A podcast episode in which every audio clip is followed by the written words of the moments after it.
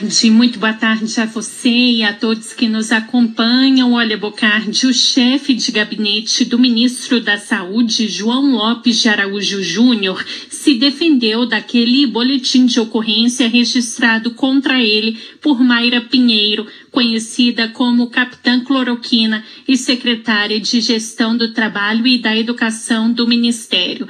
Em uma nota divulgada por meio do seu advogado, João Lopes disse que aquela expressão, abre aspas, você vai ver a mão de Deus, fecha aspas, supostamente destinada a Mayra Pinheiro, é um jargão religioso usado na igreja frequentada por ambos e chegou a comparar a frase com as expressões tá amarrado e creio em Deus Pai.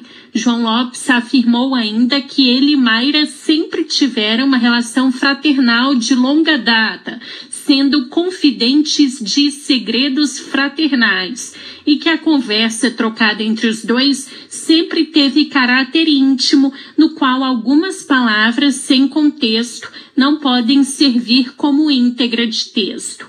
A nota ainda cita que as mensagens trocadas com Mayra Pinheiro foram conversas privadas e que divulgar esse tipo de conteúdo sem consentimento pode caracterizar crime. Na nota, o chefe de gabinete de Marcelo Queiroga ainda afirma que não há qualquer tipo de racha ou divisão interna na cúpula do Ministério da Saúde. Só que integrantes da CPI da Covid avaliam que há sim uma disputa de poder dentro do Ministério.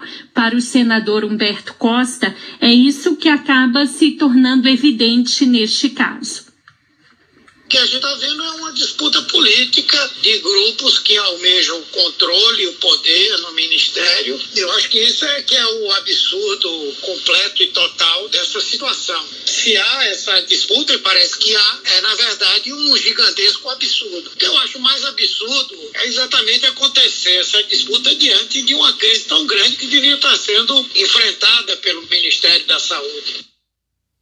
E que medida a defesa tomou? Conta pra gente.